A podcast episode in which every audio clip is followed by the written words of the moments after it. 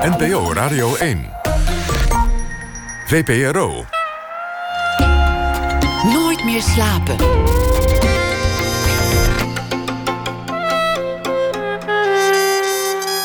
Met Liesbeth Staats.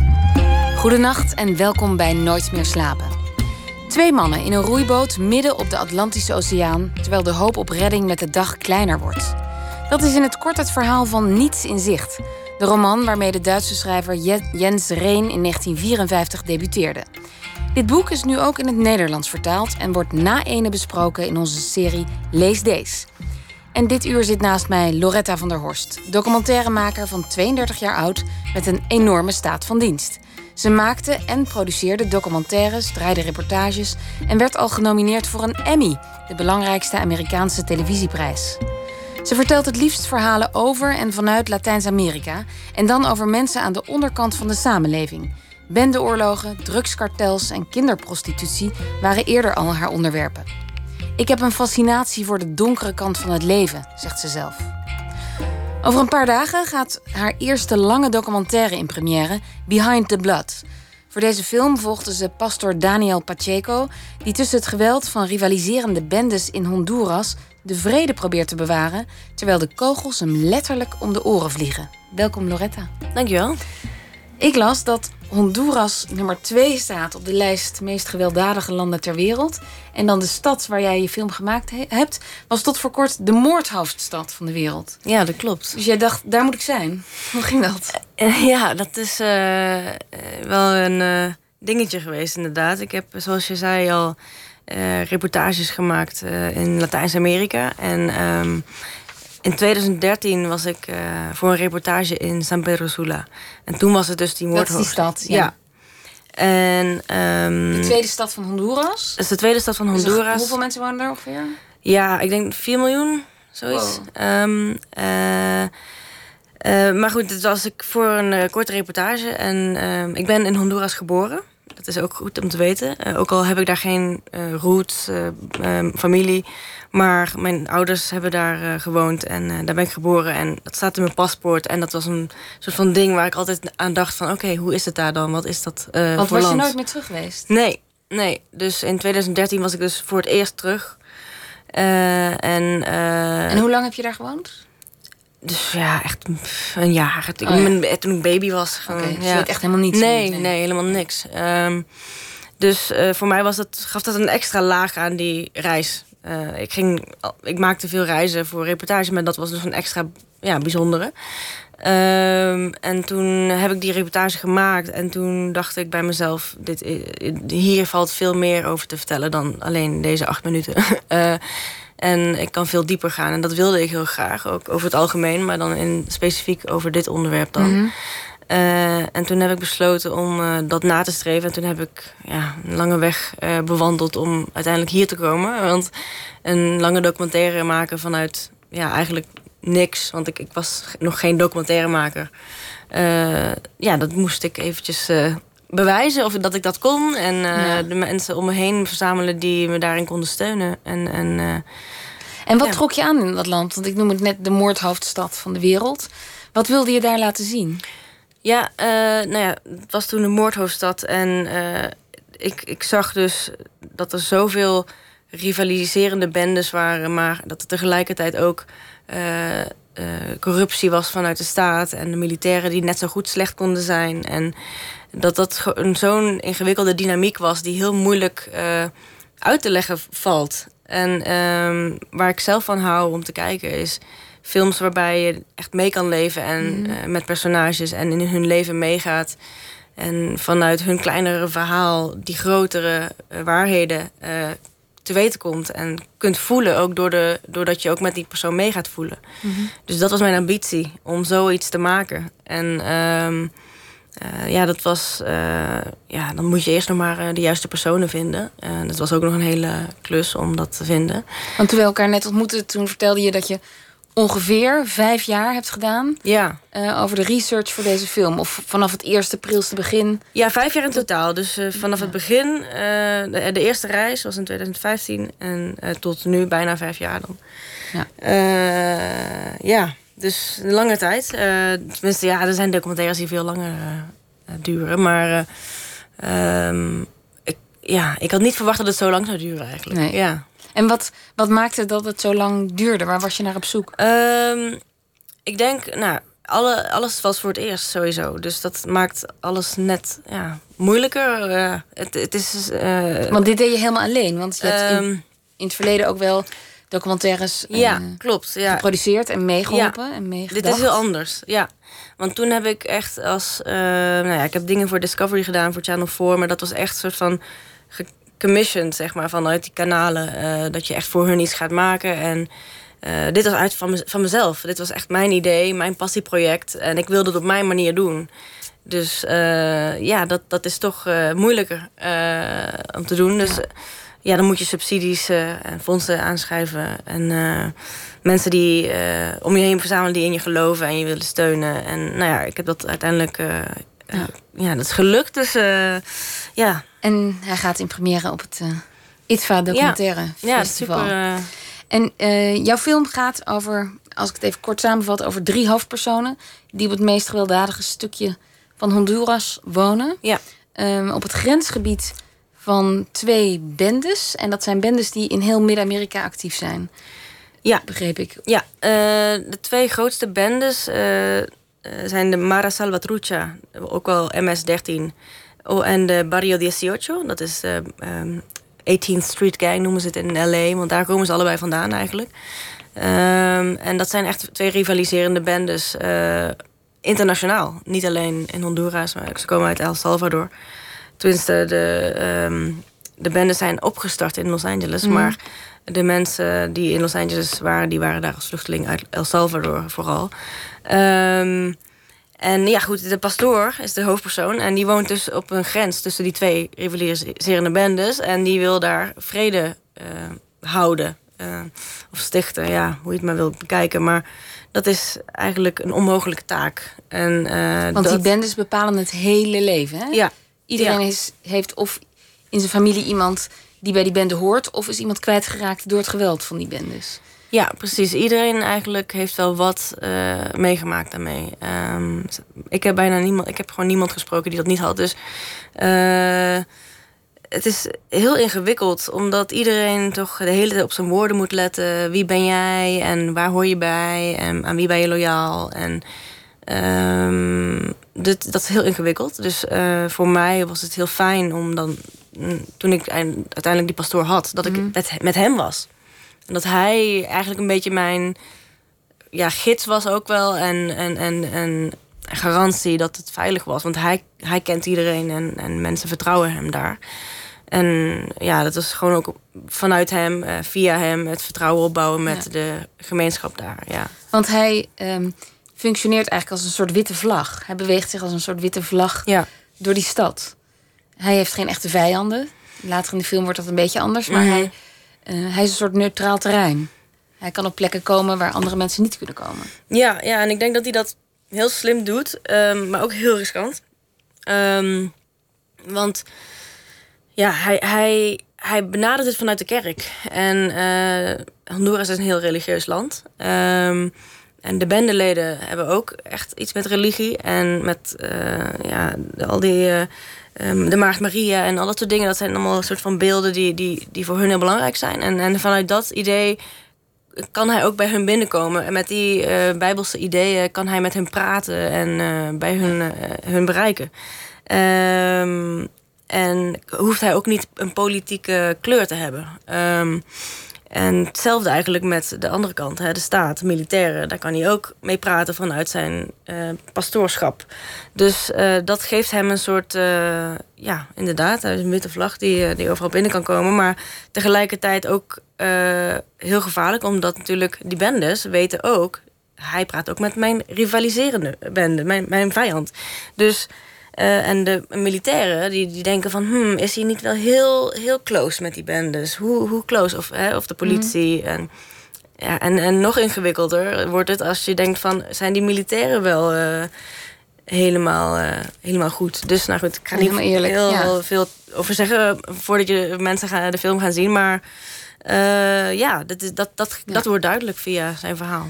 En ehm, die, die- de, de pastoor heeft ja, een soort pinksterachtig geme Pinkster gemeenteachtige kerk. Wordt Ja. niet helemaal duidelijk, maar... En eh, hij, is, hij gaat op shootings af. Als er iemand wordt neergeschoten, dan is hij er vaak als de kippen bij. Om Ja. familie te steunen en... eh, Ja, hij is, hij is, eh, zijn doel is, zegt hij, ik wil gewoon levens redden. Dat is eigenlijk zijn nummer één doel. En hij wil het eigenlijk voorkomen. Ja, hij Ja. wil het voorkomen, ja, precies. Dus zodra hij hoort dat er iets is, dus dat er een, eh, een bendelid opgepakt is, of dat de politie op zoek is naar bendeleden, dan gaat hij erachteraan. En ehm, wat er vaak gebeurt in Honduras, en dat is niet anders in El Salvador, eh, en waar ook heel veel bendeproblemen zijn, en, en, en Guatemala, dat, dat, dat er gewoon, eh, dat, die, dat die jongens, die jongens van een jaar of 14, 15, 16, gewoon worden vermoord door de politie of de militairen. Want het zijn bendeleden, want, dus dat mag. Eh, dus dat is wat, waar hij tegenaan loopt en wat hij wil voorkomen. Er zitten twee hele Ja. eh, sterke scènes in die me heel erg bij zijn gebleven. De eerste is de openingsscène. Dan volgen we de pastoor in zo'n open bak achter op de, in de, van een auto. En dan gaan ze naar een shooting. En er ligt daar een lijk op straat. Jij komt daar aan en je filmt dat. Terwijl het lijk nog niet geborgen is. Dus er ligt nog helemaal geen lijkenzak overheen. Is nog niet Ja. afgezet. En om dat lijk heen, op de stoep, in de schemering of in, zitten kinderen. Ja. En die kinderen zijn eigenlijk best vrolijk. Ja, En dat geeft zo goed weer hoe afgestomd iedereen is. Dat Ja. het eigenlijk geen enkele indruk meer maakt als er Ja. iemand wordt neergeschoten. nee, dat is ook zo. En dat, dat, dat was voor mij ook heel erg heftig om te zien. Dat ik dacht van, hoezo halen jullie de kinderen daar niet weg? En eh, spelen ze gewoon eh, Door? door, ja. En, ehm, en, maar dat, ja, inderdaad, het typeert echt hoe het daar is. Ja. En ehm, vanaf jongs af aan eh, zie je dit soort dingen. Ehm, en wordt het normaal. Dus eh, een, een van de dingen die ook in de film een thema is, is het, eh, hoe, je, hoe word je dan zo'n slechterik? Hoe word je dan zo'n bendelid eh, die vervolgens zelf dat soort dingen gaat doen? Nou, als je dit voor je ziet en dat is de oplossing voor een probleem blijkbaar. Ja. Dan, Dan leer weet je dat van jongs af. Ja, dan weet je niets anders. Ja. En, en de tweede scène die ik wil noemen, heeft daarmee te maken. Die pastoor Daniel, als hij doorheeft dat ergens een conflict broeit... of als misschien iets uitgevochten gaat worden... of ehm, mensen gaan elkaar met eh, geweld te lijf... dan organiseert hij ad hoc een soort kinderfestival. Ja. Dan ehm, tuigt hij een grote tent op, een opblaas, een springkussen... Ja. en een beamer met een kinderfilm. En dan deelt hij limonade uit. En dan komen natuurlijk heel veel kinderen op af. En als al die kinderen daar zijn, dan wordt er in ieder geval niet geschoten. Ja, Is ja, een ja. redenering. Dat vond Ja. ik echt de, de meest slimme tactiek die ik in tijden gehoord had. Ja, want iedereen wil eh, dat hun kinderen veilig zijn. De bendeleden hebben ook kinderen. En eh, weet je, dus iedereen wil gewoon dat die kinderen het goed hebben. Dus eh, dat, dat gebruikt hij heel goed. En eh, hij gaat van tevoren naar, naar het ene eh, territorium. Want dat, dat, eh, die, straatbioscoop die speelt zich af precies op de grens. Dus gaat hij naar de ene kant. van ja, ik wil dit gaan doen met de kinderen, dat is voor jullie leuk. En, en dan met de andere hetzelfde. Dus dan gaan ondertussen de kinderen van de rivaliserende bendeleden met elkaar spelen. Dus dat is zijn tactiek om, om te zorgen, hopelijk, dat die kinderen dus niet vervolgens hetzelfde Nee. gaan doen. Want ze, ze, worden, ze zijn vrienden met elkaar. Ja, Dus dat is eigenlijk heel erg slim, ja. slimme, Ja. slimme zet Ja, eh, van hem. Ehm, je bent op eh, plekken geweest. eh, nou ja, ik noemde al de openingsscène waar iemand nog warm ligt terwijl hij net neergeschoten is. Je hebt niet alleen deze pastoor gevolgd, maar ook een van de bendeleden. Ik, ik zie hem als een soort huurmoordenaar, want hij laat zich betalen om Ja. mensen om te leggen. ja. Je interviewt hem eh, in een kamer. Hij heeft een soort sjaal voor zijn hoofd, want hij wil niet herkend worden, neem ik aan. Matatan heet hij. Dan, ja. En eh, hij vertelt eigenlijk terloops dat hij al 120 mensen heeft omgelegd. Ja, Ehm, dat hij het voor het geld doet. ja. Dat hij dan blij is als hij aan het eind van zijn klus geld krijgt en iets voor zijn familie kan kopen. Ehm, in de film krijg ik het idee dat jij heel erg onverschrokken bent in je werk. Dat je, er spreekt geen angst uit of geen, zelfs bijna geen voorzichtigheid of zo. Mm. Hoe zie je dat zelf? Ehm, nou, ik denk dat ik heel voorzichtig ben. Ehm, het, ja, misschien lijkt dat niet zo, omdat natuurlijk ik zit tegenover een huurmoordenaar die heel trots is op zijn werk.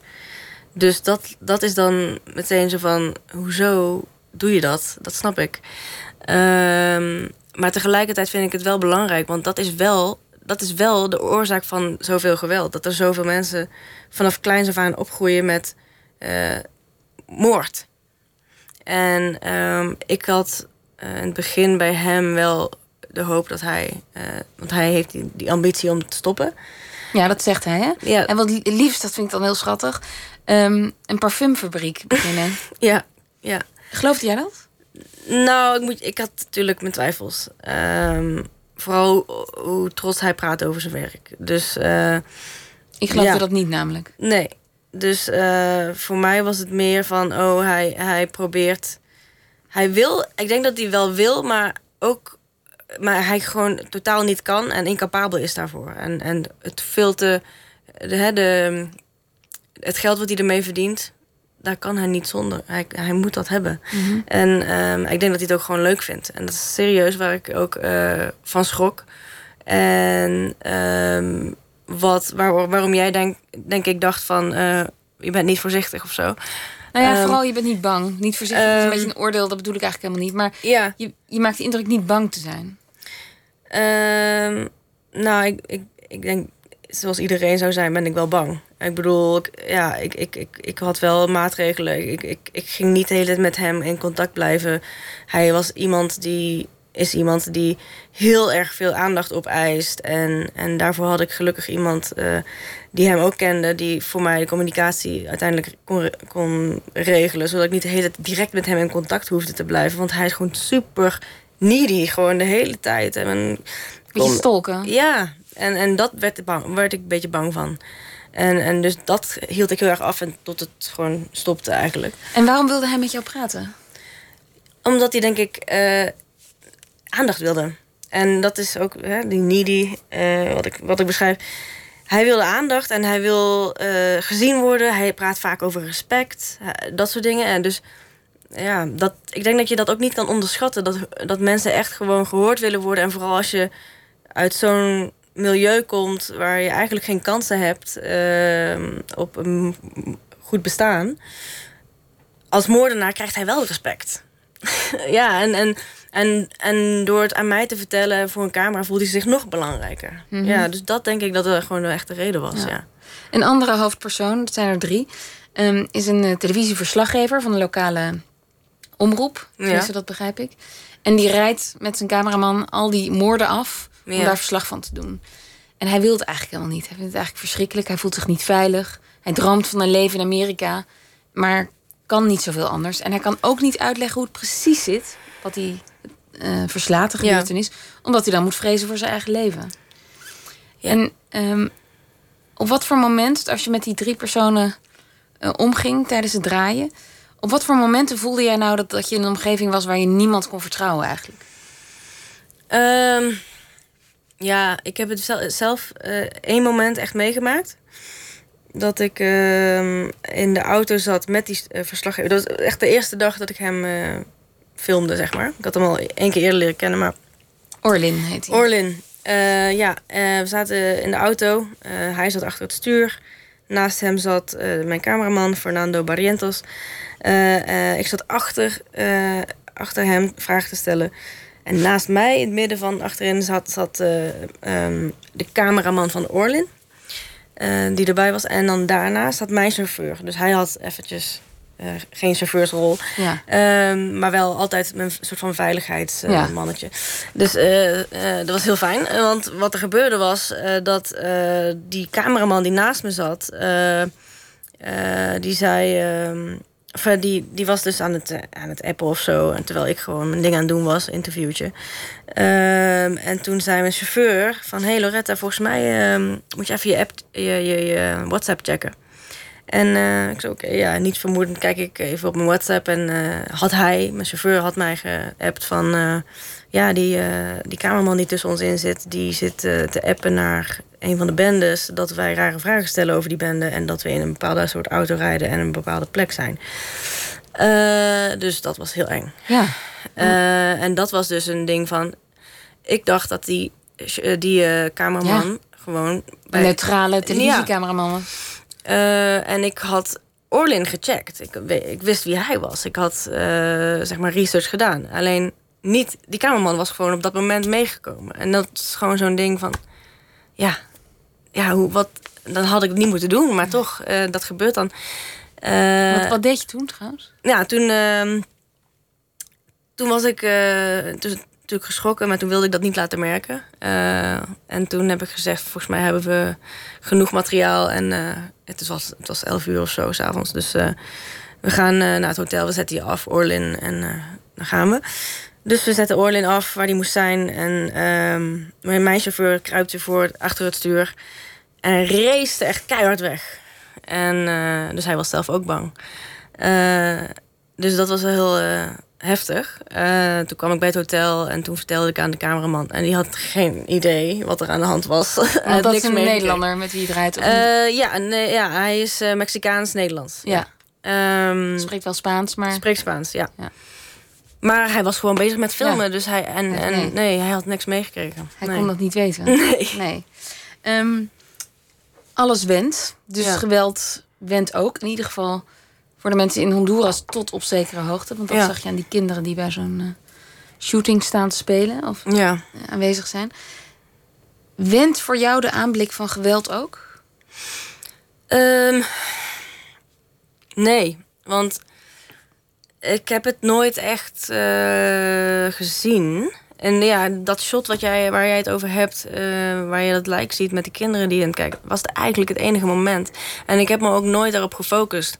Ik wilde echt, ja, de titel zegt het ook al, ik wilde daar, achter, daar uh, doorheen prikken. En, mm -hmm. maar, ja, dus ik heb geweld niet zien gebeuren. Um, maar de gevolgen. Je bent wel een gemeenschap waar. Ja, ja dat geweld in ja. iedere ja.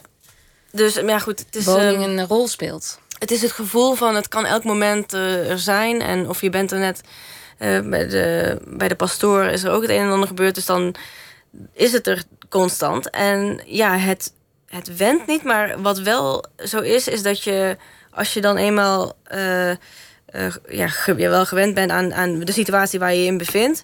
Dan in het begin ben je heel alert. En, en, en zeg maar, als je drie weken daarheen gaat, dan ben je in de eerste week heel alert. En dan, en dan wordt het iets, steeds iets minder. En dat, dat is uh, wel gevaarlijk, omdat, omdat je dat, die alertheid moet houden. Mm -hmm. En als je gewend raakt aan, uh, uh, aan het rondrijden of zo. En, en dat de pastoor je een keer hier mee heeft genomen. Dus het zal, dat moet je niet doen. Dus dat, dat is niet dat we dat gedaan hebben of zo hoor. Maar het is meer dat je, de, dat je daar bewust van moet blijven de hele tijd. Um, ja, dat je, je jezelf opdrachten moet geven om ja. alert te blijven. Ja, ja, ja. ja. ja. maar, maar dat... ook wat mensen je vertellen? Hoe bedoel je? Nou ja, je hebt heel veel verhalen gehoord over uh, een huurmoordenaar die zegt: Ik heb al 120 mensen omgelegd. Ja. Uh, de pastoor op wie uiteindelijk ook geschoten wordt op zijn woning. Um, hij krijgt de hele tijd telefoontjes van familie in paniek die iemand missen. En die vrezen voor het leven van hun uh, broerzoon of neef. Ja. Ben je daaraan? Uh, nee, ik vind het wel elke keer gewoon chockerend. Uh, maar ik moet. Je kunt daar niet de hele tijd gechoqueerd zijn. Weet je? Mm -hmm. Dat maakt het alleen maar erger voor de mensen die daar elke dag in leven. Dus in die zin is het meteen ook voor mij. Ik kan, ik kan me dat niet veroorloven. Dus uh, dat ben ik dan ook niet of zo. Dat, dat, dat, dat kan ik heel snel omzetten in gewoon professionaliteit van ermee omgaan zoals zij er ook mee omgaan. Mm -hmm. Gewoon doen wat je kunt doen en meer niet, weet je. En, uh, en proberen hun verhaal zo goed mogelijk te vertellen. Dus ja. Er zit uh, één scène in waar ik benieuwd naar ben, hoe jij dat hebt ervaren. Die uh, Matatan, nou dat is gewoon een gevaarlijke man, die kijkt niet op een leven meer of minder. Mm. Um, die zit bij jou in de auto en jij filmt hem anoniem op zijn rug, geloof ik, mm. of aan profiel. En dan vertelt hij, ja, ik, um, ik ga twee mensen vermoorden. Ik moet één man vermoorden. Ja. En die zit in een auto en ik weet dat er een vrouw dan naast zit. En die moet helaas ook uh, uh, omgelegd worden, want uh, zij heeft mij dan gezien als ik haar man doodschiet. En hij vertelt jou dat over ja, iets wat hij dus ja. gaat doen. Ja, dat was echt het heftigste, denk ik ook wel. Want um, want ik, ik had dat niet verwacht. Ik dacht echt van, ik ga hem spreken over wat hij doet. En wat hij... En wellicht heeft hij anekdotes. Ja. Maar op dat moment vertelt hij wat hij, net, wat hij gaat doen. En wat, uh, wat voor opdracht hij heeft gekregen. En, en daarmee maakt hij mij deel van, zijn van zijn gedoe. Dus uh, dat vond ik heel moeilijk. Uh, en in dat moment kan je niet gaan flippen of gaan panieken of zo natuurlijk, want je zit bij hem. En, maar, maar dat vond ik achteraf echt heel moeilijk. Um, want wat, wat dacht je op dat moment?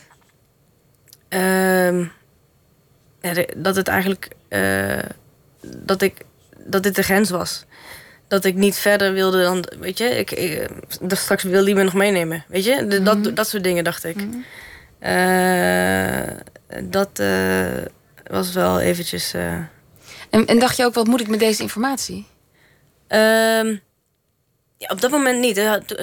Op dat moment dacht ik echt alleen maar van hoe, hoe, hoe erg het was. En um, ik denk dat pas in de montage dat we dachten van dit is belangrijk.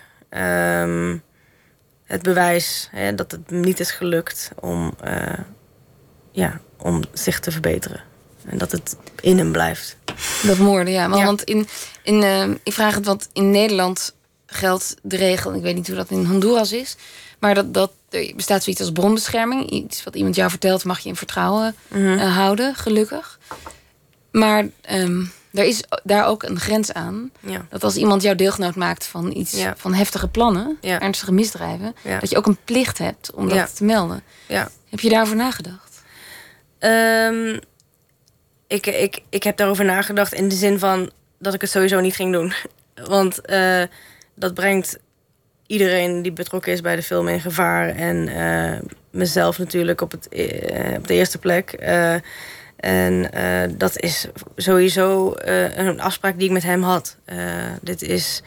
Um, ik wil gewoon jouw verhaal vertellen. En dit is gewoon jouw verhaal. En niet, mm -hmm. ik ga niet naar de politie of zo natuurlijk. Dus. Nou ja, ja, Dat, in Nederland is dat niet zo natuurlijk. Maar ja, ja, ja, maar dat is, dat is tussen mij en hem zo. hebben wij af, zo afgesproken. Dus. ja, en ik kon, ik kon ook niet. dat was ook onverwachts dat hij mij dat vertelde. Dus. -hmm ja. En, en je hebt het, uh, je zei net, ja, in de montage werd dat opeens een. Ja. werd ik me daar heel erg bewust van. Ja. Want waarom heb je die scène erin gemonteerd? Uh, ja, omdat hij uh, toen liet blijken dat hij, dat hij gewoon verslaafd is. Dat hij niet los kan. Dat hij het niet moorden. ja, dat hij het niet los kan laten. Um, en natuurlijk ook een ander deel van het ja, einde van de film, wat dat ook uh, laat zien. Maar um, dat, dat, dat wilde ik laten zien.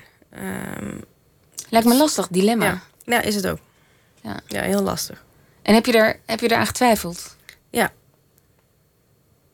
En wat, wat, wat waren je overwegingen? Um, nou, hetzelfde wat ik toen voelde. Van ga, gaan we.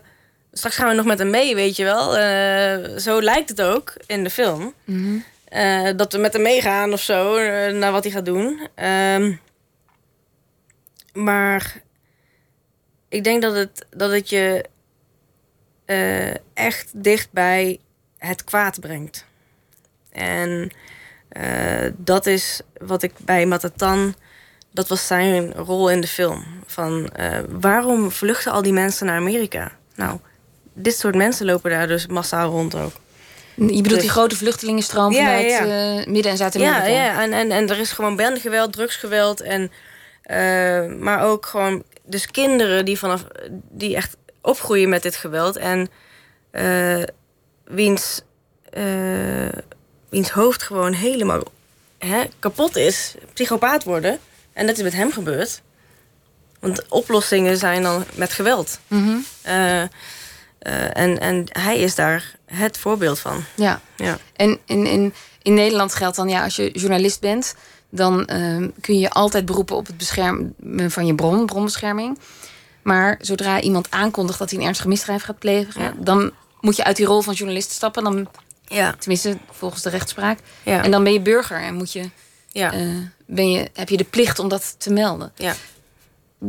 Kan ik concluderen dat jij je journalist bleef voelen of dat ook wilde blijven? Ja, ik, uh, ik wilde gewoon de documentairemaker blijven.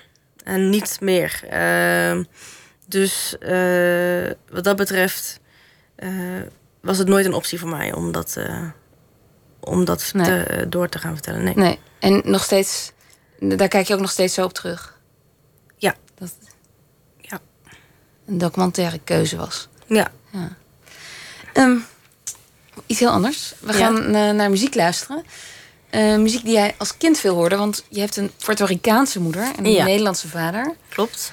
Uh, je hebt in Honduras heel even gewoond, vertelde je al. In Nederland lang, Mhm. ook in de Verenigde Staten. En toen je tien was, nam jullie vader je mee op een soort roadtrip door Amerika. Ja. Californië. Ik was, ja, ik was uh, ja, of acht, ja. ja. Acht, ja. ja. En uh, nou, daar moet je aan denken bij het uh, horen van dit nummer van de Amerikaanse singer-songwriter Natalie Merchant met yes. Carnival. Yes.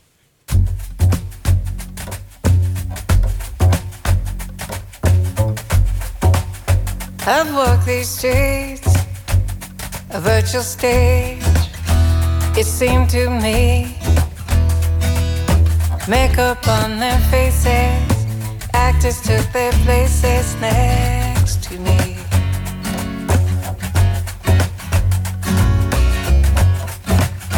And I've walked these streets in a carnival of sights to see all the cheap thrill seekers, vendors and dealers crowded around me. Have I been blind? Have I been lost inside myself and my own mind? Hypnotized, mesmerized, what my eyes have seen.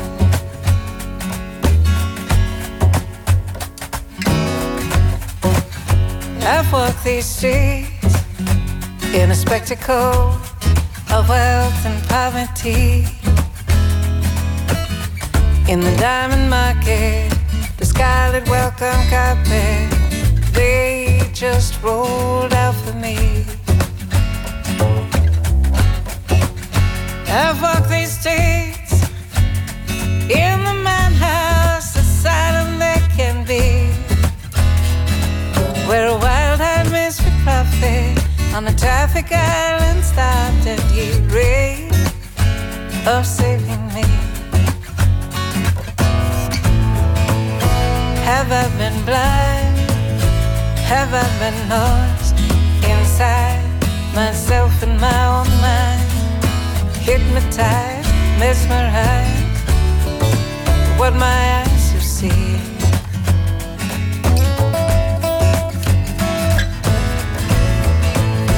Have I been wrong? Have I been wise to shut my eyes and play along? Hypnotized, paralyzed. What my eyes have found by what my eyes have seen.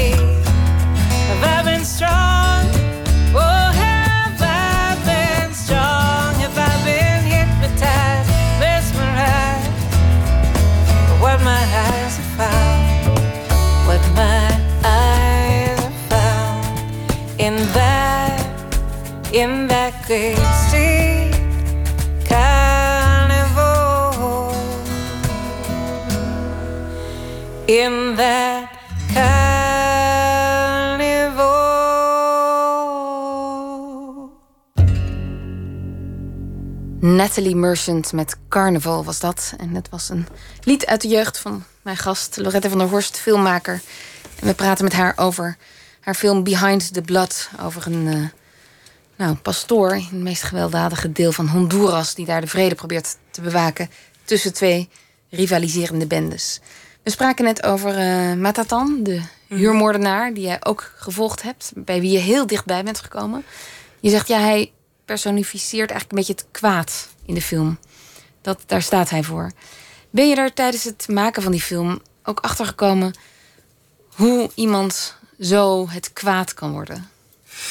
Um, dat was eigenlijk wel mijn doel toen ik hem ging interviewen en, uh, en spreken. En ja, uh, ik vond het toch moeilijk, omdat uh, dingen die hij mee had gemaakt, waar hij vertelt dan ook over zijn jeugd en uh, ja, mishandeld door zijn vader en dit, dat soort dingen. Maar dingen die, die niet zozeer per se tot een huurmoordenaar leiden. Um, dus dat was heel lastig. Uh, dus ik denk ook niet dat hij wellicht alles heeft verteld. Dat ik alles kon, uit hem kon halen. maar ehm, hoe hij vertelde over zijn eerste moord was wel tekenend. Um, omdat hij was twaalf. Twaalf jaar? Ja. Dus, uh, en dat, deed hij toen ook al in opdracht, hè? Ja, precies. Dus dat, dat je dat op die leeftijd in opdracht doet. En dan was dat ook nog in opdracht van de politie. Dus dan. Kijk, als je. Als het, hoe verziekt die samenleving Ja, dus, dus als, het, eh, als het op dat niveau niet goed is, hoe kan je verwachten dat een 12-jarig jongetje het goede kiest? Ja. ja. Nou ja, aan de andere kant, die, die pastoor die je volgt, ja. die is in diezelfde samenleving opgegroeid en die heeft wel een ander pad kunnen kiezen. Ja, dus... precies, ja. En dat, dat fascineerde mij ook. Dat uh, die twee mannen uh, uit soort hetzelfde milieu komen, maar toch hele andere levens uh, hebben. en ja, toch denk ik, voor mezelf ben ik wel een beetje tot de conclusie gekomen dat het echt um, persoon, een groot deel persoonlijke keuzes zijn wat je leven wordt. Het is niet alleen maar het systeem of de omstandigheden waarin je mm -hmm. leeft. Um, want de pastoor zelf heeft ook niet een makkelijke jeugd gehad. Dus, uh, dus dat, uh, dat was wel een van de dingen die ik kon, daaruit kon opmaken. Maar ja, dat is toch lastig om, om, om echt, echt heel erg duidelijk te zeggen. Ja. En wat bedoel je met het systeem? Ja, de, uh, het gewelddadige systeem. Dus de, de corruptie die om je heen is. Je kan niemand vertrouwen. Um, oplossingen op problemen zijn gewoon gewelddadig. Er is geen gerechtigheid als je iets overkomt, of als je vrouw of je man of je kind iets overkomt. Er is gewoon geen gerechtigheid. Er is gewoon. Uh... Niemand die voor jou opkomt en die zaak ja. tot in detail uitzoekt of op zoek gaat naar. Ja, geen onderzoek. Uh, precies. Dus, dus, dus je kan daar niet van op aan. Iedereen is op zichzelf aangewezen. Dus iedereen neemt het heft in eigen handen. De, hè, dus je speelt voor eigen rechter. Dus ja. ja. En dat, dat systeem, of hoe, dat, hoe je dat ook noemt, ja. dat speelt een rol in heel veel van jouw werk. Klopt, ja. ja, ja. Um, ja, ik vind het interessant om te kijken naar hoe een individu zich beweegt binnen welk systeem dan ook. In dit geval was dat dan uh, wat ik beschrijf. Dus Honduras en uh, de corruptie om je heen en de gewelddadigheid om je heen. En hoe je komt tot de keuzes die je maakt. Um, en ja, ik denk dat, dat op bepaalde momenten. Ik denk dat als, als, als, als je in een heftige situatie zit, dat je ook natuurlijk heftige dingen doet. Um, en ik denk dat Matatan heftige dingen doet, maar net zo goed doet Pastoor heftige dingen. Maar op een goede manier. Het is heel heftig wat hij doet. En hij, hij neemt heel, veel, heel veel risico. Ja. Wat bedoel je met heftig? Ja, ja, ja, gewoon dingen die wij niet, als, niet zomaar zouden doen. Uh, je leven riskeren om, uh, om de vrede te bewaren tussen twee bendes. Ik bedoel, dat klinkt gewoon heel erg ver van je bedshow natuurlijk. Mm -hmm. Maar je wordt daartoe gedwongen. door, ja, in dit geval het systeem waar je in opgroeit, waar je in woont. Um, maar ja, in, ja, het systeem vind ik in een bredere zin ook interessant. Niet alleen ja, voor deze film, maar eh, over het algemeen, ehm, als je in een bedrijf werkt of ehm, ehm, in een bepaalde, bij een bepaalde groep hoort, die groepsdynamiek, die, dat is dan het systeem. Mhm. En hoe je daar als individu je eigen keuzes in maakt, of je laat beïnvloeden door die factoren van buitenaf. Dus dat vind ik gewoon psychologisch eh, interessant. Ja. Ja. En dan heb je dat systeem nu op een hele heftige Ja. plek onderzocht. Ja. Zou je dat ook in Nederland kunnen voorstellen? Dat je hier een film gaat maken? Ja, zeker. Ja, ja, ja. En- heb en- ik nog niet gedaan, maar. en hoe, naar, waar ben je benieuwd naar? Naar welk systeem hier?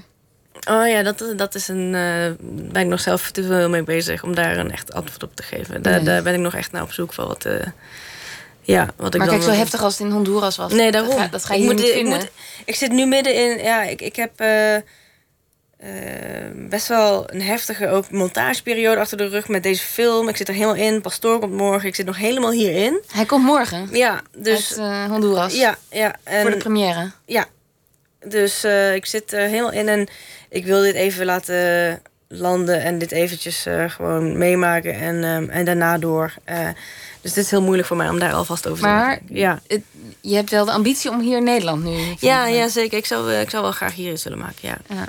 Ja. En je hebt eh, ehm, conflictstudies en mensenrechten gestudeerd. Ja, Ehm, nadat je een soort gap year had genomen van je bachelor. Ehm, toen ben je naar Zuid-Amerika gegaan. Want men zocht daar een, eh, een reporter of een verslaggever in Chili. ja. Eh, ik was... eh, na mijn bachelor wist ik eigenlijk niet zo goed wat ik wilde. En eh, speelde ik een beetje met het idee van journalistiek, maar wist ik het ook niet zeker. Dus ik dacht, ik ga gewoon naar Latijns-Amerika en naar Chili in, specifiek. Om even te uitproberen, want daar kon ik stage lopen bij een, bij een krant.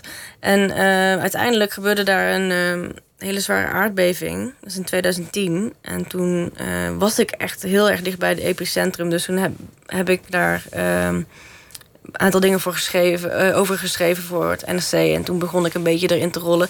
Maar eh, wat ik daar heel erg merkte is dat ik, eh, dat ik heel erg meteen bezig was met, met, met het beeld. Ehm, en toen heb ik ook besloten dat ik, eh, dat ik daar mee, wilde doen. En toen heb ik me aangemeld voor een studie News and Documentary Journalism ehm, aan NYU. En, New York. In New York. En ehm, daar werd ik aangenomen en daar kon ik echt eh, zoveel leren van heel veel inspirerende mensen. Dus eh, dat is eigenlijk het begin geweest van eh, hoe ik nu verhalen vertel. Daar heb ik het een beetje geleerd, documentaire maken. Ja. Ja.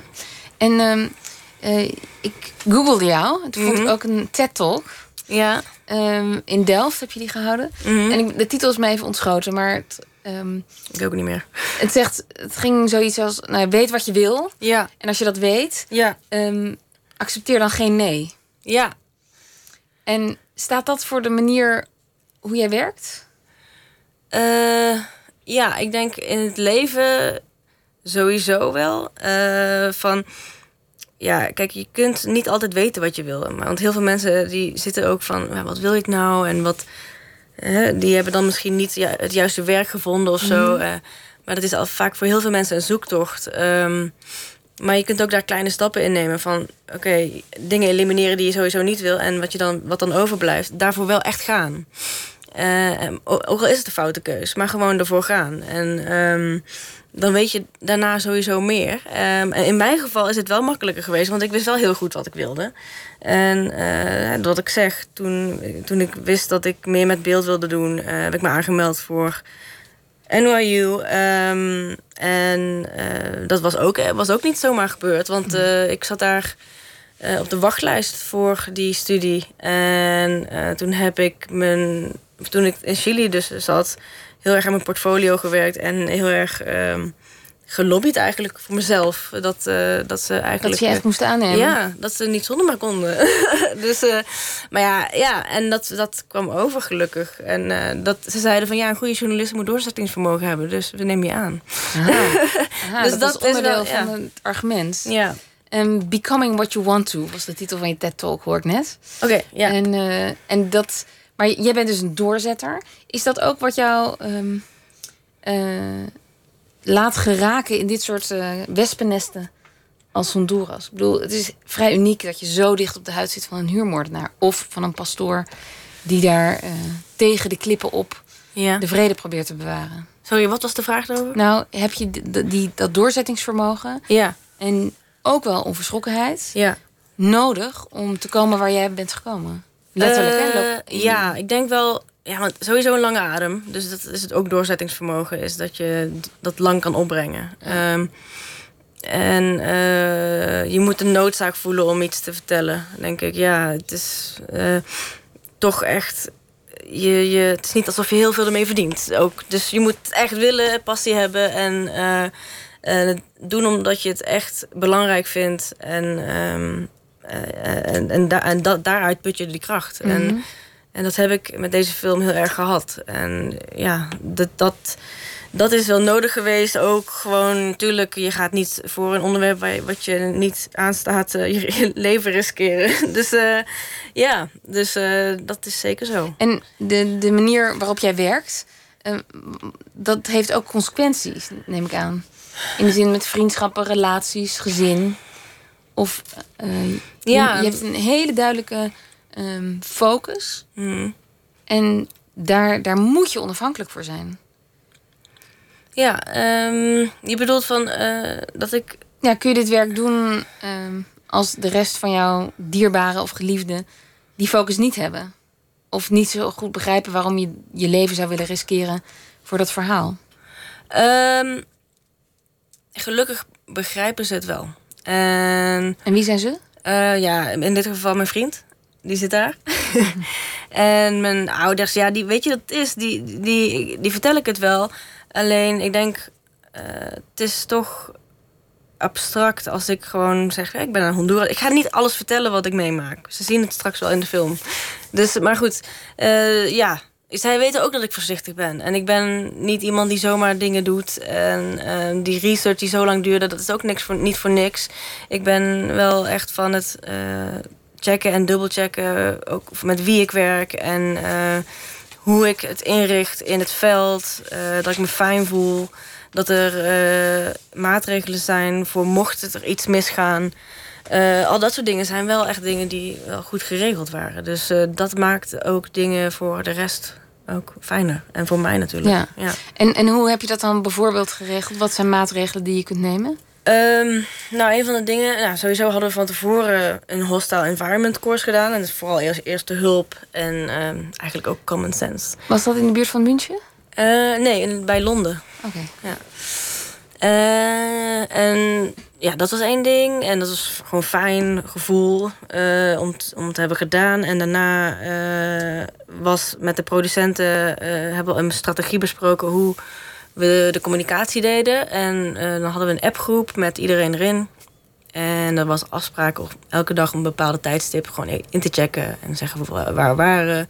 Weet je, kunt je je locatie eh, delen Mhm. en zo. Dat Een soort levenssteken. Ja, ja. Ehm, en, en als er dan niet een levensteken kwam, dan werd er ook weer een belletje gedaan naar die en naar die. En dan, maar dat, dat kwam altijd dan goed. En als dat niet zo was, dat is niet gebeurd, gelukkig. Maar dan was er ook weer een maatregel in, ehm, die we hadden dat, eh, dat er dan lokaal in Honduras ook iemand was die daar eh, in actie kwam, zeg maar, Ja. met de lokale autoriteiten. Dus eh, dat, dat was goed geregeld. Ja. ja. En de cameraman met wie je werkt, Ja. ehm, jullie moesten elkaar blind vertrouwen. Ja. Ja, Ken je hem al voor dit project? Ja ik, ehm, ik ken hem al eh, best lang. Ik, hij is eigenlijk een vriend van mij van, eh, van, van mijn bachelor. Voordat we allebei nog wisten wat we gingen doen met ons leven. Ehm, eh, en hij studeerde geloof ik biologie. En, ja, we hebben een liberal arts and sciences studie gedaan. Dus we waren echt met hele brede vakgebieden eh, zaten we in het jaar. Dus ik, ik deed politicologie en hij biologie. Maar, maar uiteindelijk heeft hij voor de filmacademie gekozen na, na die bachelor. En, eh, en eh, ja, jaren later kwamen we weer op elkaars pad. Toen, toen, toen ik bezig was met het ontwikkelen van dit. En, en hij eh, net afgestudeerd of aan het afstuderen was. Dus toen kwamen we weer samen. En ja, dat was perfect. Ja, we, we vertrouwen elkaar ook. We kennen elkaar goed. eh, ehm, veel met elkaar meegemaakt. Gewoon in onze studententijd. Dus ja, dat, dat zijn een gouden duo. Ja. Ja. Ehm, je zei voor die film moest ik heel veel fondsen regelen. Ik moest geld organiseren om deze film te kunnen maken. Daarvoor moest ik ook heel veel werk inleveren en aanvragen doen, heel uitgebreid. En mijn plannen uh, uh, presenteren. En al die fondsen hadden ook wel wat eisen. Die wilden Mhm. dan niet dat het een soort journalistieke reportage werd van eh, anderhalf uur. Maar dat dat ook echt een film werd. Ja, ja. Ehm, hoe heb je dat filmische erin gebracht? Mhm. Wat, wat, wat heb je Ehm, geleerd? Ja, ik denk dat dat ook eh, de, dat is een, een van de redenen dat ik dus deze vorm heb gekozen, is dat ik juist niet het, alleen maar het journalistieke wilde en dat ik ehm, mezelf wilde ontwikkelen op een andere ma- manier een verhaal te vertellen. Ehm, en wat ik eerder zei, eh, dat ik heel erg hou van het mee kunnen leven met een personage en mee kunnen voelen daardoor en observeren. Mhm. Dus dat, dat kost heel veel tijd en het kost dus ook heel veel draaidagen. Ehm, en dus veel meer geld dan andere soorten, andere, andere vormen. Ehm, eh, dat eh, was één ding. Dus ik wilde dat echt ontwikkelen. Echt in het draaien was het al. Maar gaandeweg eh, heb ik ook een scriptcoach eh, gehad. eh, Joost Zelen, die me onwijs veel heeft geholpen met het kunnen opschrijven en articuleren van hoe je dat uiteindelijk gaat uitwerken. En wat is Ehm, dan voor de leek het verschil tussen een journalistieke reportage en een film? Ehm, nou, een journalistieke reportage is vooral vertellen wat, wat er is, aan de hand is. Mhm. En eh, informatie eh, geven. Ehm, en een film eh, voor mij ehm, een, moet iets, moet emotie zijn. En echt, dat is nummer één. Informatie is echt. da- Dat komt door die emotie, ga je die, die informatie eigenlijk gewoon voelen. Dus, dus dat, dat, eh, dat was eigenlijk. eh, De belangrijkste les. ja, ja, en dat is, dat is eh, niet makkelijk. Om, om, om, want ik, ik dacht wel echt van, oh ja, moeten dit vertellen en dat vertellen en dat moet men weten. En, nee, maar dat hoeft niet, want je kunt dingen meemaken met die personen en, en, en, en via hun levens, dat voel je ook. Hoe, hoe zij met, met de autoriteiten omgaan, dan voel je wat, dat daar iets mis is, weet je. En dat, dan hoef je niet te vertellen, ja, en de militairen dit en de politie dat, weet je. Dat, dat, dat je dat kunt voelen, dat vind ik een... eh, dat ik hoop dat ik dat heb bereikt. dus dat, dat is denk ik wel wat het het een film filmische. is. Ja, denk ik. Ja. Ja. En had je al van tevoren ideeën over hoe het eruit moest zien? Je hebt veel s'nachts gedraaid, want al die moorden die spelen zich s'nachts af, voornamelijk. Of s'avonds. Eh, had je een idee over beeld hoe ik van tevoren? Ja, ehm, nou sowieso wilde ik eh, bij alle drie heel erg dichtbij hun zijn. Ehm, en eh, ja, heel erg persoonlijk. Maar er, er is geen soort van regel geweest van we gaan alles vanuit deze hoek filmen of zo. eh. maar alles, eh, we waren echt, we waren eigenlijk bijna nooit met, met meerdere personages tegelijk. We waren altijd met één van hun. Dus het was Mhm. echt alleen maar op hun. Ehm, en, en, en heel dicht op de huid. Ehm, dus nee, dat was, dat was echt heel organisch eigenlijk. eh, met Fernando's. En ik denk ook wel dat we ons ontwikkeld hebben daarin. eh gaandeweg. Dat de eerste reis waren we echt nog op zoek van... Oké, ehm, ja, wat doen, we, wat doen we in deze situatie? En eh, waar ga ik zitten? En weet je, maar dat, dat, dat moet je ook eventjes ontdekken. Ja. Als je daar net begint Ja. met draaien en zo. En, en hoe, hoe loop ik met hem mee? En dat is wel echt organisch gegaan. Dat is niet eh, van tevoren bedacht, nee. Je wilde deze film maken omdat je wilde laten zien dat de situatie in het dagelijks leven in Midden-Amerika zo gruwelijk eigenlijk is en Ja. onleefbaar. Dat al die mensen vluchten naar onder andere Amerika. Mhm. Ehm, wat hoop je dat de film gaat doen? Ehm, ja, heel veel. Ja, kijk, ik, ik, ik, heb, eh, ik heb het gemaakt omdat ik wilde laten zien wat er achter het geweld zat waar zoveel mensen van vluchten. Dus ik, dat, dat is sowieso een doel, dat, dat, eh, dat mensen dat gaan voelen. Ehm, eh, maar heel concreet om impact te maken, dus dingen veranderen, dat is denk ik. eh, dat is eigenlijk iets waar ik nu met de pastoor heel erg over wil gaan hebben. Want hij heeft nu. Hij komt hier naar Amsterdam en ik ga hem ook voorstellen aan een aantal eh, mensen op ITVA bij eh Doc Society, die ook heel erg eh, werken met, met film en met impact. En, ehm, wat is dat, de Doc Society? ja, dat is een organisatie die, ehm, die, die eigenlijk films steunt die met een, ehm, me- ja, met een, sociale, een sociaal doel, die impact willen maken, zeg Mhm. maar. En, en dan helpen ze met fundraising? Of, of... Ja, met hun, met, uh, of, of filmmakers helpen met hun strategie en het netwerken. En in contact brengen met de juiste personen. Uh, mm Beleid uh, te mm kunnen veranderen ergens. Of wat het dan ook mag zijn. Maar ze hebben gewoon een immens netwerk en ervaring daarmee. Dus ik heb dat totaal niet. Dus ik wil dat gewoon eventjes gaan onderzoeken wat dat dan zou kunnen zijn. En, maar wat hoop je dat, wat, dat het publiek vindt als ze naar jouw film kijken? Wat ze vinden? Ja, of wat het met hen doet. um, ik denk als je ernaar hebt gekeken en je gevoel hebt van dat je, dat je wel echt begrijpt waarom mensen zo massaal vluchten. En dat, dat je. Kijk, want ik zie daar geen einde aan komen op dit moment. Dus dat geweld daar. Uh, uh, dus dat, uh, dat dat gewoon.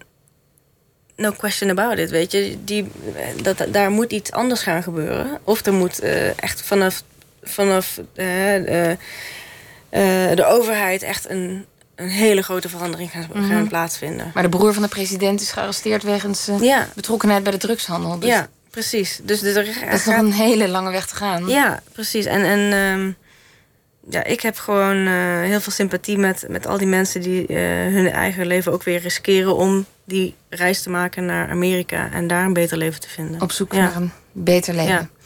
Dankjewel, Lorette van der Horst. Je film gaat morgen in première. En de pastoor, Pacheco, die is erbij. Dat ja. wordt vast heel feestelijk. Ja. Dankjewel voor dit gesprek. En straks, na het nieuws, hoort u een aflevering van de serie Lees Deze. Waarin het zal gaan over Niets in Zicht. Het romandebuut van de Duitse schrijver Jens Reen uit 1954.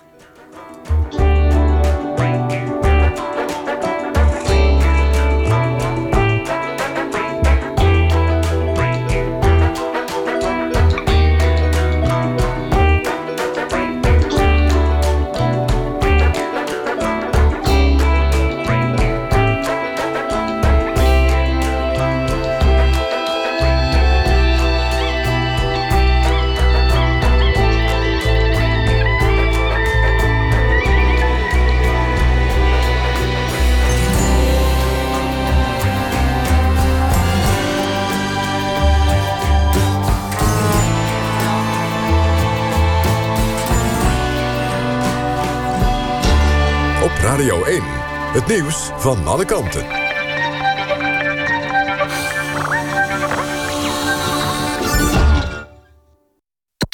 NPO. NPO Radio 1. VPRO. Nooit meer slapen.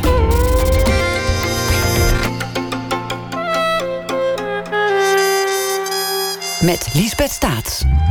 Welkom terug bij Nooit meer slapen. De podcastserie Lees Deze brengt vergeten boekklassiekers onder de aandacht. In deze aflevering zal het gaan over de roman Niets in Zicht. Het debuut van de Duitse schrijver Jens Reen, waarin twee mannen tijdens de oorlog in een rubberboot op de Atlantische Oceaan dobberen. Ze zijn overgeleverd aan elkaar en aan hun herinneringen. Irene Houthuis bespreekt de klassieker met vertaler Anne Volkertsma, boekverkoper Monica Hilt en schrijver Guus Luisters. De deining was helemaal ingeslapen. De zon brandde op de bewegingloze zee. Over de horizon lag een lichte nevel. De rubberboot dreef onmerkbaar voort. De een arm hield de kim voortdurend in het oog. De ander sliep. Er was niets in zicht. Welkom bij Lees Dees, de podcast over vergeten literaire meesterwerken. Mijn naam is Irene Houthuis. Ik spreek met drie kenners over het boek Niets in Zicht van Jens Reen. Het is zijn debuut. Het verscheen in 1954 en het was meteen een succes. Niets in Zicht gaat over twee mannen in een rubberboot op de Atlantische Oceaan in 1943. Hun proviant bestaat uit 64 sigaretten, een halve fles whisky, wat chocola en een paar kauwgompjes. Hun proviant slinkt snel. Het boek telt maar 149 pagina's, maar het is een boek vol dialogen, natuurbeschrijvingen, hallucinaties, lemma's en commentaar. Anne Volkertsma is de vertaler van het boek. Het is het raarste boek wat ik ooit heb vertaald. Dat absurde gegeven. Je hebt twee mannen die zitten in een, in een rubberbootje midden op de oceaan. En wat doen ze? De een zaagt de arm uh, van de ander af, omdat die kapotgeschoten is. Het zijn een Duitser en een Amerikaan die samen in een bootje zitten. De Duitser is afkomstig van de onderzeeboot, die door het vliegtuig van de Amerikaan tot zinken is gebracht. En de Amerikaan is neergeschoten door de uh, duikboot. En ze zitten samen in dat bootje. En ze kijken of er iets in zicht is, of er, of er hoop is op redding. En ze kijken en ze kijken en ze kijken. Maar de dialogen zijn ook heel absurd. Dus zowel de, de, de, de, de handeling is absurd als de dialogen. Als je dat hoort, dan denk je misschien... het is een heel erg zwaar boek. Het is een boek dat gaat over twee mannen die aan het sterven zijn. Want er is niets in zicht en er komt ook niets in zicht. Maar eigenlijk is het dat niet um, door de rijkheid van de inhoud.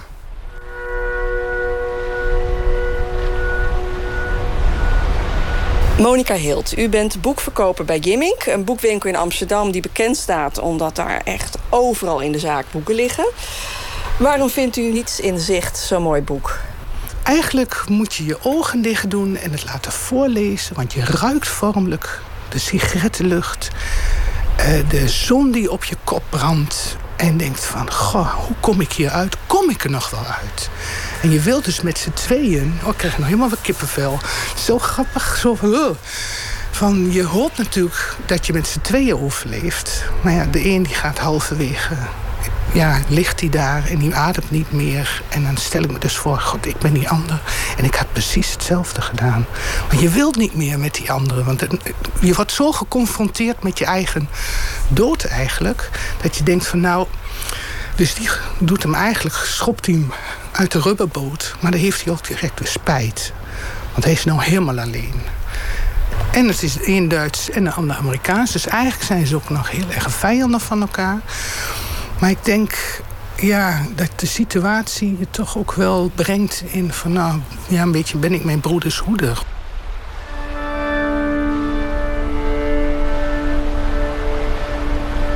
Guus Luiters is schrijver. Veel van zijn boeken gaan over de oorlog. Zijn bekendste is In Memoriam, over 18.000 gedeporteerde Joodse kinderen. Luiters schreef het nawoord van Niets in Zicht. Op die eerste bladzijde, daar uh, wordt er een man zijn arm afgebroken, zeg maar. Die wordt er even afgetrokken. Die zat, die zat al wat los, net als een losse, een losse tand, zal ik maar zeggen. Het hing nog aan een draadje. En die gooien ze dan in het water. En vanaf dat moment heb je een eenarmige arm. Dat vond ik een uitermate sterk beeld op de klas. ik dacht meteen, oh my god, dat is wel interessant. En dat op pagina 1. Ja, pagina 1. Ja, meteen met tien regels of zoiets. Hè. Dat is echt meteen bingo, je komt meteen binnen.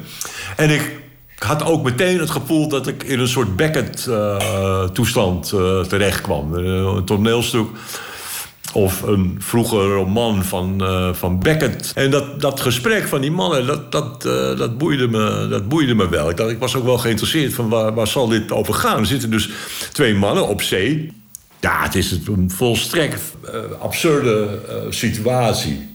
Ten eerste waren er natuurlijk geen overlevenden van gezonken U-boten en bombardementsvliegtuigen die naar beneden kwamen. Daar had je ook bijzonder weinig kans om dat uh, te overleven. Maar dat je dan ook nog een Amerikaanse bombardementspiloot en een, een Duitse uh, U-bootman in één bootje. Nou, ja, het is volslagen krankzinnig.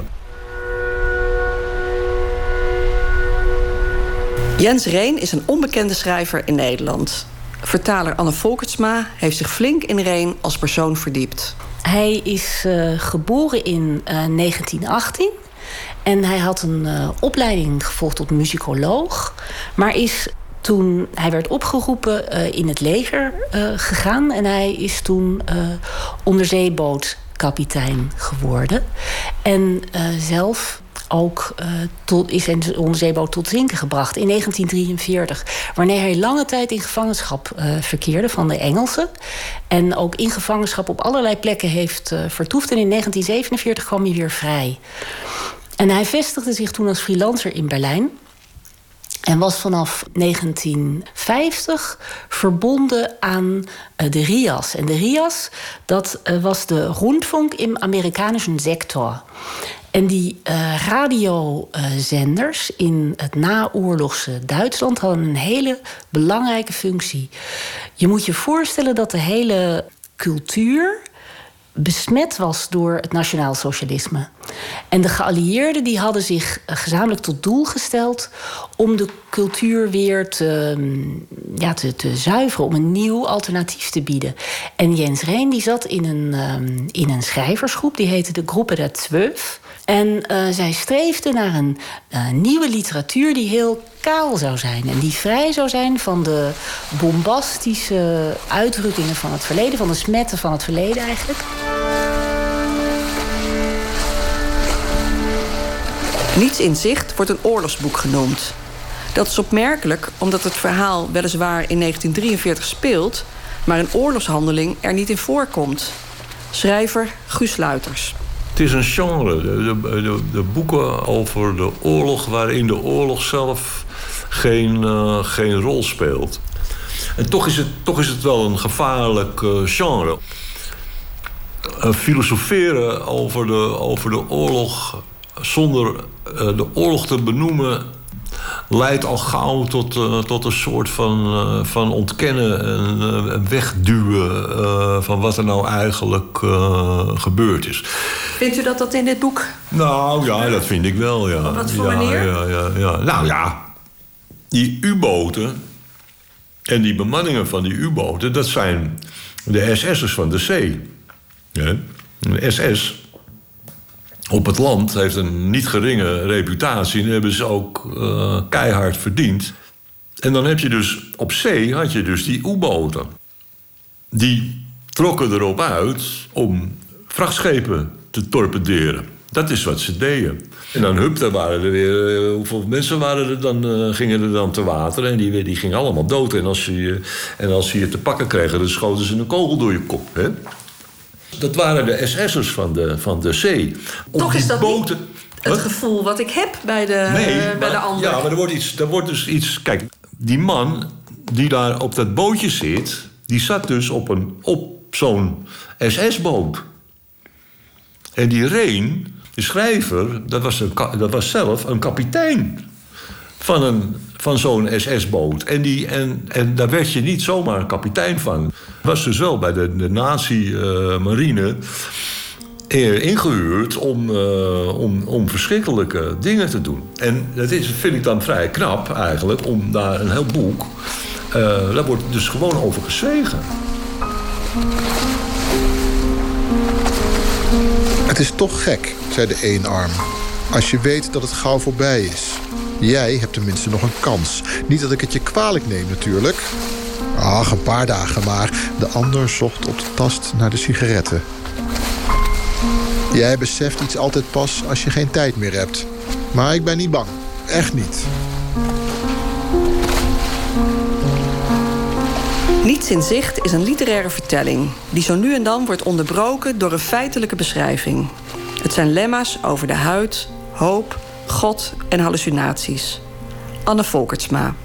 Hij schrijft literatuur, maar elke keer gaat hij weer terug naar de feiten. Dus elke keer als het gevoel te groot dreigt te worden, of als de natuurbeschrijving, er zit een prachtige natuurbeschrijving in het boek, als die te groot, te rijk worden, dan hop, springt hij terug naar een lemma over dorst. Maar ook bijvoorbeeld over Houston, Texas, omdat daar de geliefde woont van een van de twee. En de raarste dingen komen in dilemma's voorbij. En elke keer halen ze je als lezer, flop, helemaal uit het verhaal. En dat heeft een heel gek effect. Nou, deze is heel gek, dat is die van Houston. En dan begint het met Houston ligt in de Noord-Amerikaanse staat Texas... aan de bevaarbare rivier de Buffalo Bayou. En dan komen er allerlei, allerlei aardrijkskundige details. Dan um, volgt er zoiets als de aardrijkskundeles op school. Houston is een belangrijk spoorwegknooppunt en een centrum van zowel de katoenhandel als de olieindustrie. De stad is ruim en modern aangelegd. Het klimaat zeer heet en droog. Nou, gaap, gaap, denk je. En dan zonder alinea gaat het verder met Mr. Benton was de eigenaar van een aantal garages en een vermogend man. Hij was weduwnaar en dronk veel. En dan gaat het opeens verder over die Mr. Benton. Dus uh, die overgang in de tekst zijn heel gek. Ja. Waarom zal, dat, zal hij dat hebben gedaan? Hij trekt de lezer bewust uit de tekst om te zorgen dat hij niet helemaal in vervoering raakt. Uh, misschien wel omdat hij zo uh, beducht is geraakt door die ideologische vervoering uit het verleden. Dat hij wel een heel meeslepend boek wil schrijven, maar dat hij niet wil dat de lezer zodanig in vervoering raakt dat hij helemaal wordt getransporteerd door de tekst. Ik denk dat zoiets erachter zit. Het boek is in de jaren 50 enthousiast ontvangen. Het wordt het eerste Duitse existentialistische boek genoemd. Een aanklacht tegen de oorlog. Guus Luiters. Het gaat over uh, de vragen, grote vragen uh, van het leven. Uh, leven en dood. bestaat, bestaat God? bestaat God niet? waartoe zijn wij op aarde? En, dat soort dingen. En dat is dus in de existentiële filosofie is dat altijd een heel zwak punt geweest. Het heeft iets van een, het heeft iets, van een cover-up. Zodra je zegt van ja, zodra je niet zegt. Er werden per dag 50.000 Joden doodgeschoten. Maar je zegt wel, er zijn grote vragen in dit leven. Dan doe je iets waarvan ik denk dat je het bewust doet. En waarom zou die dat hebben gedaan? Nou, de, de schuldvraag uh, is heel groot.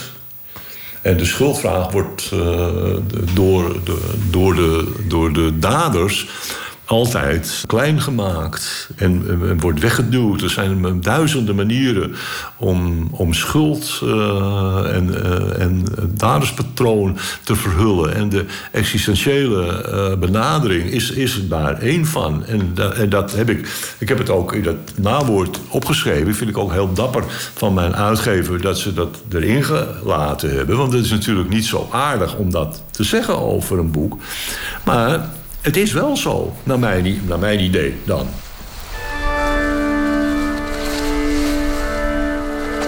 De twee hoofdpersonen, één arm en de ander, zijn mannen zonder geschiedenis en zonder naam.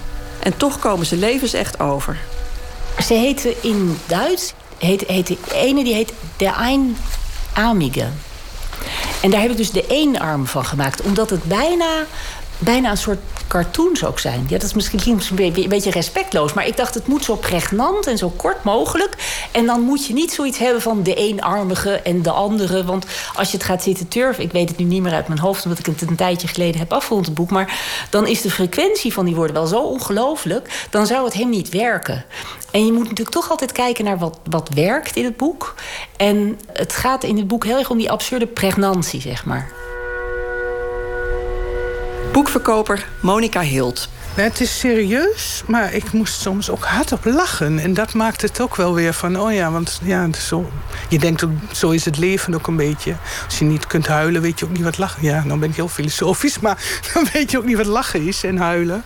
En dat maak je ook wel weer, uh, ja, sterk of zo. En zeg van, nou, we gaan gewoon lekker door. En ik denk dat, dat, hij, dat hij dat ook had. En het erge stel ik me dan voor, dan zit je op zo'n bootje en je ziet zoveel water, maar je kunt niks drinken. Helemaal niets mag je pakken, want dat is natuurlijk mega zout. En uh, pakken, dan ben je. Dat vond ik ook wel uh, heel uh, ontroerend, ook wel aan je kant. Want je weet, die redden het allebei niet. En toch lees je door en denk: ik heb hoop, misschien, misschien lukt het. Maar ja, dat laten we even in het midden. Dit boek uit 1954 was een groot succes in Duitsland. Het is in het Fins, Italiaans, Frans en Engels vertaald. Pas nu is er een Nederlandse vertaling. Anne Volkertsma. Wat opvallend is, is dat er heel verschillende soorten passages in het boek zitten. Aan de ene kant is een deel van het boek is heel strak geformuleerd. De beschrijving van hoe die mannen samen in de boot zitten en de dialogen. Heel veel is heel bondig en strak. Maar er zitten ook hele uitbundige beschrijvingen in. En wat eigenlijk opvalt aan is de enorme zintuigelijkheid. Ze hebben natuurlijk verschrikkelijk uh, uh, honger uh, en dorst. En op een gegeven moment denkt de een aan een keer dat hij een scholletje bestelde in de haven dat vind ik zo'n weergeloos mooie beschrijving. Luister maar. Terwijl hij het ivoren vlees van de graten schoof, keek hij naar zijn bord. Wat zag het er prachtig uit. Het romige, verzadigde geel van de aardappelsalade. Met het volslagen andere, zuidelijke geel van de citroenschil. Het malse groen van de peterselie die hem schaamteloos stralend toelachte. Met haar aromatische tuinkrullenpracht. Het roestbruin rood en olijfgroen van het vissenvel met de regelmatige rode spikkels. De randjes lekker knapperig gebakken in het pannenbruin. Hoe zijde zacht en soepel lag daar onder het visvlees. Vochtig, glanzend, rul en toch vast. Mooi van structuur, dat smaakte lekker. Hemeltje lief, het smolt op je tong. Ja, ik vind dat zo mooi, want je, je proeft het. En je ziet het. En er zitten hele rare woorden in die beschrijving. Um, wat, wat is het Duitse woord voor tuin? Tuinkrullenpracht. Ja, dan moet ik niet gaan bladeren hoor. Dat weet ik niet uit mijn hoofd. nee, echt niet. Maakt wel nieuwsgierig. Ja, dan zal ik nu net iets vreselijks gedaan hebben op die plek. Ja, is dat de angst van de vertaler als je terugbladert? ik denk niet dat ik iets vreselijks heb gedaan, maar uh, ik weet wel dat ik heel lang heb zitten zoeken naar de juiste formuleringen. Het Duits, dat wordt natuurlijk gekenmerkt door hele uh, prachtige uh, samenstellingen. En ze hebben een hele grote vrijheid in het maken van samenstellingen. En die kan je vaak in het Nederlands helemaal niet maken. Dus voordat ik zoiets opschrijf als tuinkrullenpracht, moet ik wel echt, uh, daar moet ik een nachtje over slapen. In het Duits is de passage als volgt. Das saftige Grün der Petersilie leuchtete unverschämt und lachte mit seinem gekräuselten Gartenduft. Ja, en dat heb jij samengevat in het woord tuinkrullen. Wat was het? Tuinkrullenpracht. Ja, ja, ja. ja. Nee, ja. ik heb het een en ander verschoven ja. in die beschrijving. En dat moet je soms doen. Um, soms moet je uh, schuiven uh, met woordsoorten. En uh, je moet soms ook schuiven met, met de plek van, van elementen van een beschrijving, met de volgorde. Om te zorgen dat het ook werkt. Um, want bij het um, vertalen gaat het er niet alleen om dat het er staat. Hè, dat er staat in het Nederlands wat er staat in het Duits.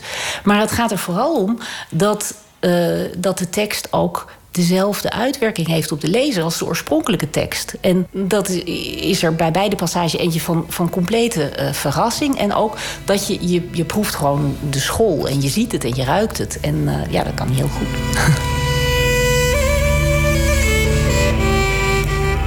Meestal wordt dit soort boeken als jongensboek aangepakt. En dan krijg je de survival uh, struggle. Krijg je, en dan gaan mensen dus met een... Uh, Worden het helden? Nou ja, dan gaan ze van hun veter een, uh, een lijn maken. En van een tand vouwen ze een haak. En dan vangen ze een walvis en zo. En, en, maar ze weten niet hoe ze hem openen. Nou ja, goed, je, je weet al hoe dat gaat. Maar dat gebeurt hier niet. Dat vond ik wel ook een, een pluspunt van het, van het boek. Hij probeert ook geen vissen te vangen en zo. Dus allemaal, hij heeft het al lang opgegeven. Vond ik ook wel goed. En kunt u nog iets over zijn stijl van, zijn manier van schrijven zeggen? Het is uh, een helder proza over onheldere dingen. En dat is heel moeilijk. Maar het is heel kaal, hè? Heel kaal, Weinig ja. bijvoeglijk naamwoorden. Het is heel ja. sec. Ja, nou, dan, dan had hij het getroffen met mij, want daar hou ik erg van. Ik hou van, van uh, kale boeken. Dat is zijn verdienste, dat hij, dat hij het kaal houdt, maar ook dat hij dat heel bewust uh, doet. Uh, je, kunt, je kunt gewoon zien dat hij, dat hij uh, ook in de, de natuurlyriek, hè, die het dan toch af en toe even doorbreekt, dan, dan weet hij zich op tijd in te houden. Dat die maan. Ook niet uit de hand. Ja, dat het niet al te gek wordt. Je zit als het ware bijna op, de, op meeuwen of albatrossen te wachten. En dan had ik gedacht, mm, nee, nee, nee, nee, nee, nee, niks. Niks in zicht, nou, dat is heel goed. Qua titel over, er is ook helemaal niks. En dat is wel aardig, dat, dat zo'n man... Uh, eerst twee mannen en dan één man die helemaal, ja, niks. Ook geen sigaretten meer en ook geen whisky meer... en ook geen chocolade meer en geen water meer. Langzame uitdroging tot het in dat niets van niets in zicht verdwijnt. Hè? Dan gaat hij op in, de, in, zijn eigen, in zijn eigen einder. En dat vond ik wel goed. De hemel had zich in het westen samengebald tot een grote rode explosiewolk. In het oosten kropen de dagelijkse avondcumuli donkerblauw langs de horizon. Hoog boven hem, in de hemel, vermengde groen zich met blauw, heel licht en subtiel. Toen verschenen de eerste sterren, Net speldengaatjes met een kleine halo eromheen. Het water werd steeds donkerder en dieper. Er was niets in zicht.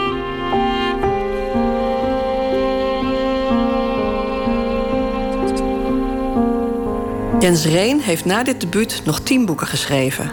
Maar geen daarvan evenaarde het niveau van Niets in Zicht.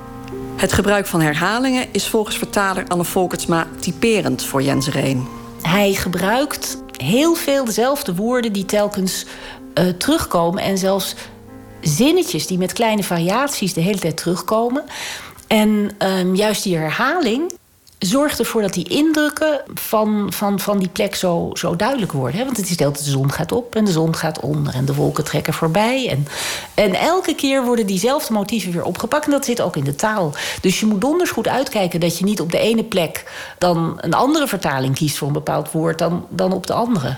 Daar zit ik ook heel erg op de puzzelen en te controleren. Daar houd ik lijstjes van bij. Ja. Ja, Ik, ik werk ook veel met boeken, maar in een bepaald stadium van de tekst ga ik dan ook echt door de PDF en dan turf ik allerlei woordjes. En denk dan, oh, heb ik ze wel, heb ik ze wel evenveel?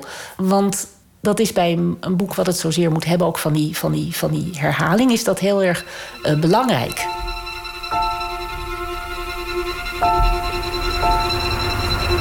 Wat is uw favoriete passage? Pak het boek erbij. Ja. Oh ja, uh, ik denk dat is pagina 97. Dan is hij alleen. De eenarmige is al overleden. Ja. En hij praat dus in, in zichzelf. Uh, het was zo fijn dat hij zich niet wilde roeren. Het gonste, zoemde in zijn oren. Er denkt iemand aan me, hadden ze dan als kind altijd gezegd. Straks komt er iemand en die zegt: Opstaan, opstaan. Ja, maar ik ben zo moe. Hij zucht diep. Waar heb je nou zoveel gedronken? probeerde hij zich te herinneren. Waar was hij toen geweest? Hij pijnigde zijn hersenen, maar het schoot hem niet te binnen. Dus hij is eigenlijk een beetje aan het hallucineren nu.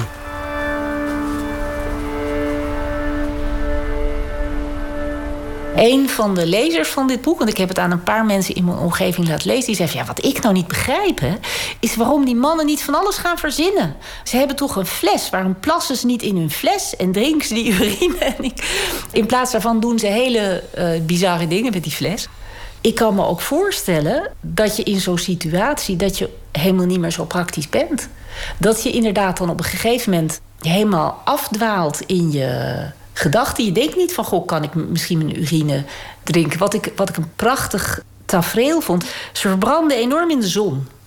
En dan plukken ze stukjes vel van hun lichaam. En ze kijken naar de structuur van hun vel terwijl ze het in hun hand hebben. De een maakt daar dan een opmerking over. Van, god, wat ontzettend mooi, die structuur van onze huid. En dat hadden we toch anders nooit gezien. En de andere die wordt er dan helemaal naar van. En dan stoppen ze ermee. Het is een soort men teruggaan tot, uh, tot de kern dat dat naar voren komt. In plaats van strategisch een praktische oplossing zoeken. Guus Luiters noemt het een boek over de oorlog zonder oorlogshandelingen. Dat vindt hij jammer. Maar Luiters wil hiermee niet suggereren dat Jens Reen niet deugt. Ik heb de indruk dat hij wel degelijk in een soort existentiële crisis is gekomen na, na alles wat hem overkomen is. En dat hij niet denkt van. Uh, had ik nou nog maar meer uh, slachtoffers kunnen maken? Dat, dat gevoel dat, dat komt op geen enkele manier naar je toe.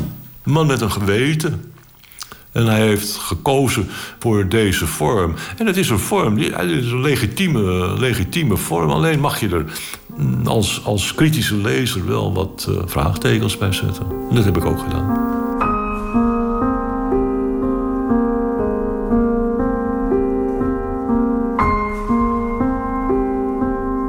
Tot zover deze aflevering van Lees Deze. Samengesteld door Irene Houthuis met dank aan vertaler Anne Volkertsma, boekverkoper Monica Hilt en schrijver Guus Luiters.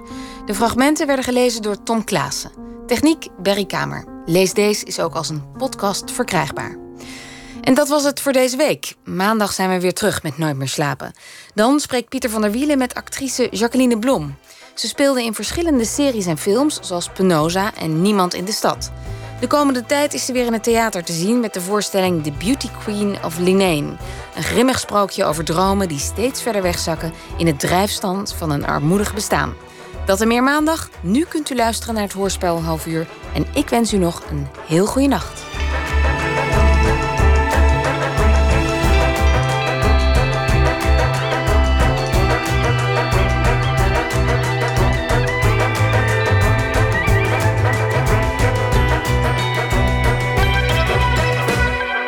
Radio 1, het nieuws van alle kanten.